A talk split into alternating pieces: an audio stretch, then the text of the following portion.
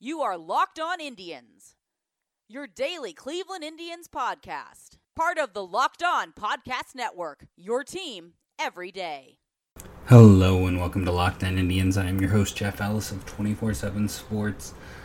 So, before we get into the all time second base, uh, we will probably not finish that discussion today because there's so much to talk about. We have to talk about the news of the day, which is the Indians are going to start charging for season tickets even though we don't know when the season's going to start. This is really ugly for a few reasons. Um, if you're on a payment plan, your March installment will be processed as scheduled in preparation for the season start after the delay. So they're going to start billing you in March for games that aren't going to happen in March. Uh, I assume this means that at the end they won't charge you for any of those games. But this leads to some big problems. One, there's no games happening. Um, there just aren't.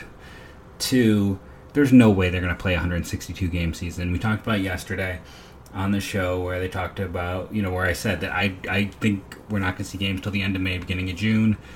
Uh, what we've seen come out today leans towards that, that it's going to be about eight weeks or more. As a teacher, I mean, I'm, I don't know if I'm going to go back to class. I'm not expecting to, honestly. I think the school year, in terms of in person schooling, is done.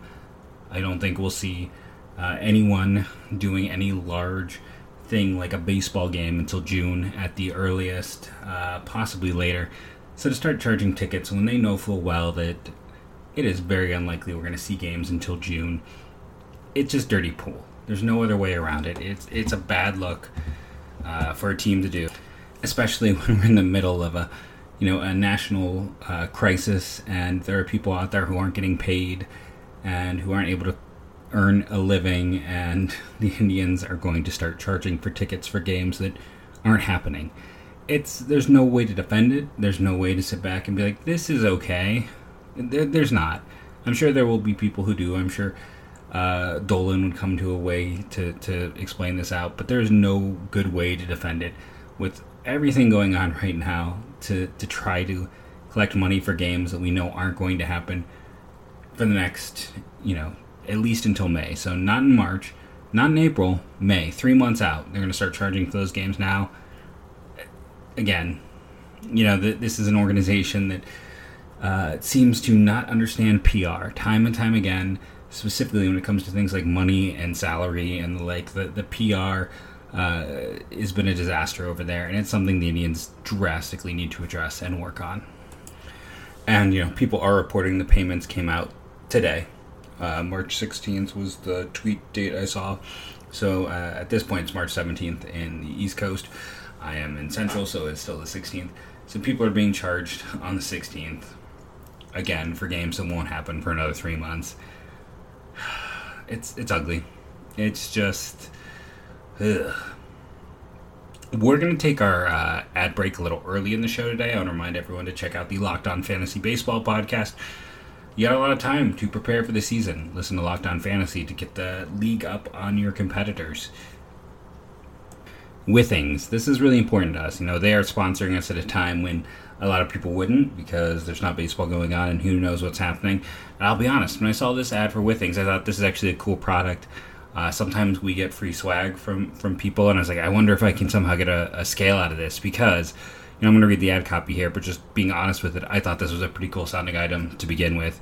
Do you hate stepping on the scale? Maybe it's because you haven't met the right one. A company called Withings produced the world's first smart scale, and they are still the best. In fact, Tom's, Tom's Guide rated Withings Body Plus the best overall smart smart scale in 2020. I use Tom's Guide all the time. That's a, a, you know a good rec there that got my attention when I was looking at this. If you're looking to lose weight, willpower is the key, but so is having the right tools. Withings Smart Scales are known for durability and exceptional user-friendly design. Step on and data from every weigh-in syncs automatically to the free app for iOS and Android via Wi-Fi or Bluetooth. Lots of scales don't have that Wi-Fi option, and it means you need to have your phone on you. Both with Withings Body Plus, gives weight, full body composition, weight trend, and even a local weather report. The scale can support up to eight users and even knows who is who. So here's the deal: you can get 25% off of Withings Body Plus right now at withings.com for a very limited time. Go to withings.com, W-I-T-H-I-N-G-S.com slash MLB to get 25% off the Body Plus Body Plus to get 25% off the Body Plus Body Composition Scale. That's W-I-T-H-I-N-G-S dot com backslash MLB to get 25% off the Body Plus Body Composition Scale. I keep wanting to just add more and more to that. Again, great sponsor for us. Interesting product. Go to Withings. Code is MLB. Check it out. So I mentioned before, I recorded a bunch on Alomar. I'm going to now slice that into the podcast, and then we'll start at the back of the list and work our way forward. We're not going to get through the top five second basemen today because it is an interesting group, interesting acquisition and trade history for all of these guys. And again, this is me explaining why Robbie Alomar is sixth and just out of the top five. And I'm going to do that just because he had the shortest career of any of these three guys I was really looking at for the final spot in Cleveland. Came over in 1999. Um, immediately was a top three MVP finisher 323, 422, 533, 955, a 140 OPS plus. So at age 31, I mean, that's just a spectacular season. One of his top three seasons of his career. 24 home runs was a career high. Next year, he's an all star again, but not quite as good. You know, gold glover all three years in Cleveland. Uh, 310, 378, 475, 853, a 114 OPS plus. Uh, it, it's good. It's just not quite as good. It's a pretty significant drop in the OPS plus. Now, here's where it gets interesting because if you go back with uh, Roberto Alomar in 1998, before he came to Cleveland, was actually a bit of a down year. So he was doing the every other year thing we see sometimes uh, with players. And in his final year in Cleveland at age 33, Roberto Alomar hit 336, 415, 551, 956, a 150 OPS plus. That is the highest OPS plus of his career. Top five MVP finish, uh, double digits across all power categories, 80 walks to 71 strikeouts. I mean, I think the the real sad story in all of this was the if you believe the rumor that after the 95 season when he left Toronto that um, Roberto Alomar uh, could have had a deal to come to Cleveland. Now, his original deal back in 96 with Baltimore was he got 4.2 million with a $666,666 signing bonus and 1.7 in deferred money. The next year was good for 6.3 uh, and then the next year after that was 6.3. He comes to Cleveland and gets about 7 million a year for his contract in Cleveland. Um, including you know eventually being traded with that. But again, if you believe the talk, he wanted to come to Cleveland, play with his brother. Cleveland wanted to sign him, and Carlos Baerga refused to move to third base. Uh, Carlos Baerga would be traded within two years, and uh, Roberto Alomar uh, would play in Baltimore instead of Cleveland. So, yeah, I mean, it still kind of hurts to think about that. But how about then I think it's kind of interesting to look out the Alomar trade. Let's talk about it again. So Danny Peoples, one of those great minor league first round guys who just never really got a shot in the majors. I never quite figured out what was wrong with Danny Peoples. I'll spend some time on it later. Um, you know, a low batting average guy, but uh, I think someone who would have a lot more value nowadays. Let's put it that. He'll be saved for when I do some of those draft pieces. But he goes and uh, you know Mike Bacsik, mostly known for giving up home, a famous home run. Alex Escobar was a huge prospect. Matt Lawton was a Indians killer with the Twins. And Jerrod Riggan was uh, supposed to be like a back end relief guy. Earl Snyder, I don't even remember, and Billy Traber, who bounced around for a while with the Indians. So they got five players for three. Um, Alex Escobar was, I mean, he was one of the darlings of the prospect community at the time, and I, they immediately gave Lawton that new deal. It just didn't work out for the Indians. Um, I, am just trying to see if they. Sometimes they have like where guys were ranked, but when I look at Alex Escobar, you look in the minors, and he always swung and missed a lot. Um, he had some really good power numbers, but there was always some some risk there um, before he got to the majors. But he was five tool guy was the hope. Uh, Lawton had been an all star with the Twins, but at this point he was already uh, 30 He'd eventually be an all star with the Indians, but I mean, he he got the biggest problem with Lawton was he wasn't Roberto Alomar. Matt Lawton continued to be Matt Lawton, and he walked into just a terrible situation. And the Indians gave him money, and he was the centerpiece, and there was it was a no win situation for him. Uh, and, and, the forgotten thing in all of this is the Indians got five players. Um, what did the Mets get? In 2002, they got a guy who was not even league average. Um, Roberto Alomar at age 34, it's the wheels started to come off. 2003, they would trade him to the White Sox, again below league average, and really he would never again. I mean, 2001 at age 33, he has arguably a career year, and then it's done. So the Indians traded Alomar, yes. Alomar was a great player for three years in Cleveland, um, good enough to almost be one of the top five second basemen of all time. And that trade occasionally still will get mentioned also, because uh, I'm trying to think of the shortstop that they signed in uh, in conjunction. You know, they, they traded him and they signed it. Signed it. They signed a second baseman to replace him uh, with the Indians that year. They signed Lawton to that extension, and both parts kind of blew up in the 2002 Indians' faces. Um, but it doesn't. Ricky Gutierrez, that was the guy they signed to play second base. But it doesn't change the fact that uh, Roberto Alomar wasn't very good from that point onward. The Indians made a trade. Uh, they didn't lose the trade. They actually won that trade. Matt Lawton was better than uh, Roberto Alomar ever was after that trade. After that trade, from that point forward, Matt Lawton was better than uh, anything that became. Billy Traber was a solid pitcher for the Indians for quite a few years. Um, I'd have to look and see some of the other pieces if they're able to flip guys in some interesting trades. I feel like sometimes you can see where uh, maybe the first guy doesn't turn into much, but the rest of the team you're able to figure some things out. Uh, 2002 Indians were a bit of a disappointment, yes, but the Roberto Alomar trade, while remembered for its negativity, actually should maybe be remembered for its positivity and why the Indians won a deal that is still kind of held as a, a net negative for them. Man, that Alomar deal, right? So let's start talking about the top five uh, Indians of all time. We, we talked about Carlos Baerga last time, and I think I would have to probably put him fifth on the list. I feel like you can kind of figure out who else is going to be where. But with uh, Carlos Baerga, the man who prevented Alomar from getting to Cleveland earlier, if you believe the rumors, as I talked about, which maybe prevented Alomar from being the number two second baseman in team history. But at the time, you know, it's really hard to argue with uh, with not letting Carlos do what he wanted to do. I'm trying to remember. I remember reading the Beacon back when I was a kiddo about you know how he was it was like Rogers, Roger Hornsby, him, and a few other players. It, it, was this elite group of like 20 home runs, 200 hits, uh, 30 doubles, 100 RBIs. You know, it's one of those things they threw random stats together and made it a very thin grouping. Uh, but it, if you look past that, it doesn't change the fact that, you know, first year, 1990, he was all right. Nothing really stood out. But then 91, uh, 744 OPS, 105 OPS plus. The next year, though, was the breakout 92, 312, 354, 455, 809, 128 OPS plus. That is actually the best year of his career. Was that year, age 23. He would come back in 93 at age 24, his second best season.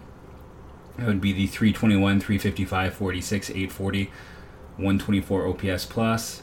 Uh, the strike shortened season 314, 333, 525, 858. Comes back in 95 on that great Indian squad. Again, a shortened season. Uh, 314, 355, 452, 807. I remember seeing Baerga recently when uh, the Rubber Ducks had the All Star game and he was part of the celebrity game. And the funniest thing about him was he literally sat like the so the press box is in the upper area with all the the equivalent of loge seating or you know luxury box seating. And there's like a little bar there. And he just sat in a chair there. Like this was someone who very clearly just loved being loved and recognized and just soaked it up for the rest of that day. It was kind of entertaining to watch. Uh, a good guy. Odd career. Uh, because that age 26 year in cleveland was the peak. It went down after that he never changed that. In 2003 and 105 games, he had an OPS plus of 117, hit 343, 396, 464, 859. But I mean, pretty much after that age 26 year, he had one other season with an uh, just a, an OPS over 700. Just could not get together. Uh, why did it happen? If you believe reports and the rumors of the time, he liked to party more than work out. And I had heard even as a child who had a father who liked to go out, I would hear stories about Baerga at the flats back in the day that that was a thing. And he was spending a lot of time there. And it was almost one of those things, you know, certain players would spend a lot of time there, and you could hear about it from, if you were a kid like me, your father. And it was someone like Carlos Baerga, Jaret Wright, and it was almost a great indicator for what guys were going to fa- flame out a bit before their primes. Uh, you know, he went uh, acquired in the Joe Carter deal, traded out in the Jeff Kent deal. Just kind of one of those great what could have been. Um, I don't know Marty McManus. That is his comp from age 23 through 25 before it turns into Edgardo Alfonzo, who's another guy who kind of petered out. Um, Marty McManus was a 1920 to 1934 second baseman, so reason I'm not super familiar. Baerga, one of the great, really, what could have been. You know, if you had just focused more on the game and less on everything else. Um, ended his career with an OPS of 100. I mean, at his peak, he is such a good player. Overall career OPS just under 20, but he uh, baseball became secondary, and that's why he is 36th all time in Indians history at a 19.17. Uh, that's right. For his rest of his career, after he left Cleveland, Baerga managed to have a negative 1.01 WAR. Uh, he did come back to Cleveland for a short stint in 1999 but from uh, halfway through 96 through 2005 outside of 2000 and 2001 he was in the majors playing here and there so carlos baerga number five the fourth spot was a bit of a debate and it came down to you know this is best second baseman in cleveland and one guy had a shorter career in cleveland the other had a longer career um, and we went with the shorter career for number four four year career and that's joe gordon hall of famer would be a manager for the Indians at well as one point, uh, nine time All Star. Missed uh, two years, age 29 and 30, for World War II service. So you wonder where some of those numbers could have gotten for him in performance. He was, you know, the best years were definitely with the New York Yankees. Eventually coming to Cleveland at his age 32 year. Traded for Allie Reynolds, someone I was not super familiar with in 1946 Reynolds had a good career with the Indians, though, and went on to have a good career with the Yankees. It's hard to say that uh, the Indians really lost or won that uh, trade in any way, but maybe the best way to, to compare is when you go through most similar by age. Age 24, Jorge Cantu. I, I mean, I remember Cantu being good, but that's kind of surprising. 25, Baez. 26, Baez. 27, Tulo. 28, Tulo. Mentioned 29 and 30, he just didn't play because of World War II. Jeff Kent 31, Chase Utley 32, 33 Chase Utley, 34 Bret Boone, 35 Bret Boone, and Bret Boone is his most common comp. Uh, other Indians of note in his comp list Travis Fryman and Larry Doby. So, as mentioned, the Indians acquired Gordon from the New York Yankees. He came in in his age 32 year, 32, 33, 34, All Star every year. OPS plus of 135, 135, 103. His final year, he retired uh, after 19. Or no, he was traded after 1950. What am I saying? Even in that year, a 99 OPS plus at age 35. Uh, average drip dropped a bit. You know, it was a time when that stuff mattered more. But a good power hitter, 32 home runs in 48. It's a significant number. Uh, you go through the lines. 272, 346, 496, 842, 280, 371, 507, 879 again, the the first two years were exceptionally strong, and then the third year was good, and the fourth year was about average. I, one can make a case, honestly, of putting him fifth and Baerga fourth. That's why I kind of want to put them together. Um, I kind of give Gordon a bit of a bump because he is a Hall of Famer. Uh, he he came over and, like I said, it was it was a four year run with the Indians, and then uh, he became a manager and was traded for Jimmy Dykes in 1960. So the Indians traded him in 1960. That's right. So they acquired him. Uh, he he was so they acquired him in a trade with the Yankees. He came over. He played through 50. He comes back and is a manager in 58, 59, and 60. Uh, and then in 60, he's traded mid-year with the Tigers. They swap managers, which is kind of an interesting story, uh, just in and of itself.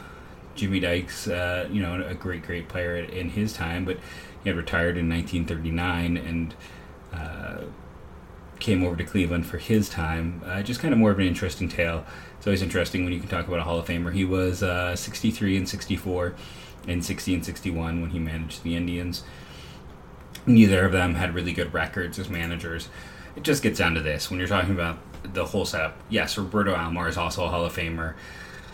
Yeah, I mean, now that I'm kind of really getting into this, I, am wondering why when I laid out this list, I had Gordon four. I mean, Gordon probably should be six if we're being fair. Baerga should probably be four, and Alomar five.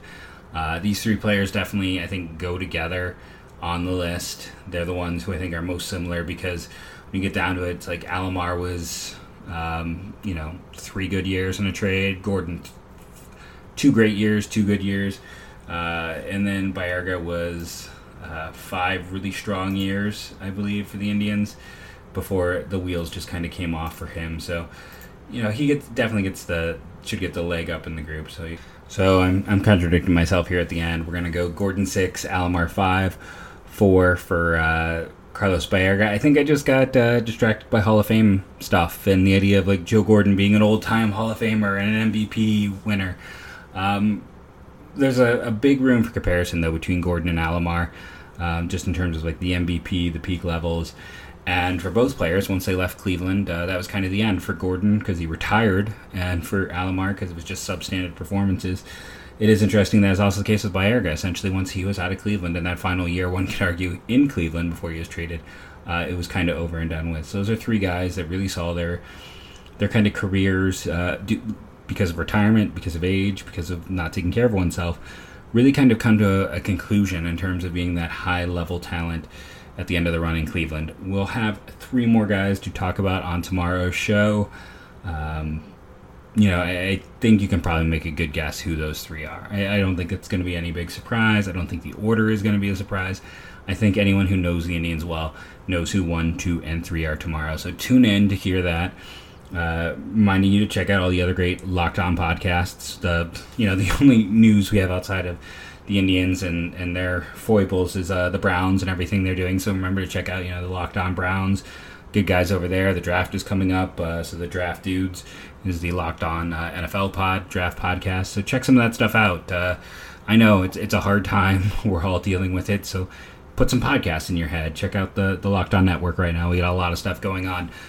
You are you. You are awesome. I am Jeff Ellis. This has been Locked On Indians, and as always, go Tribe.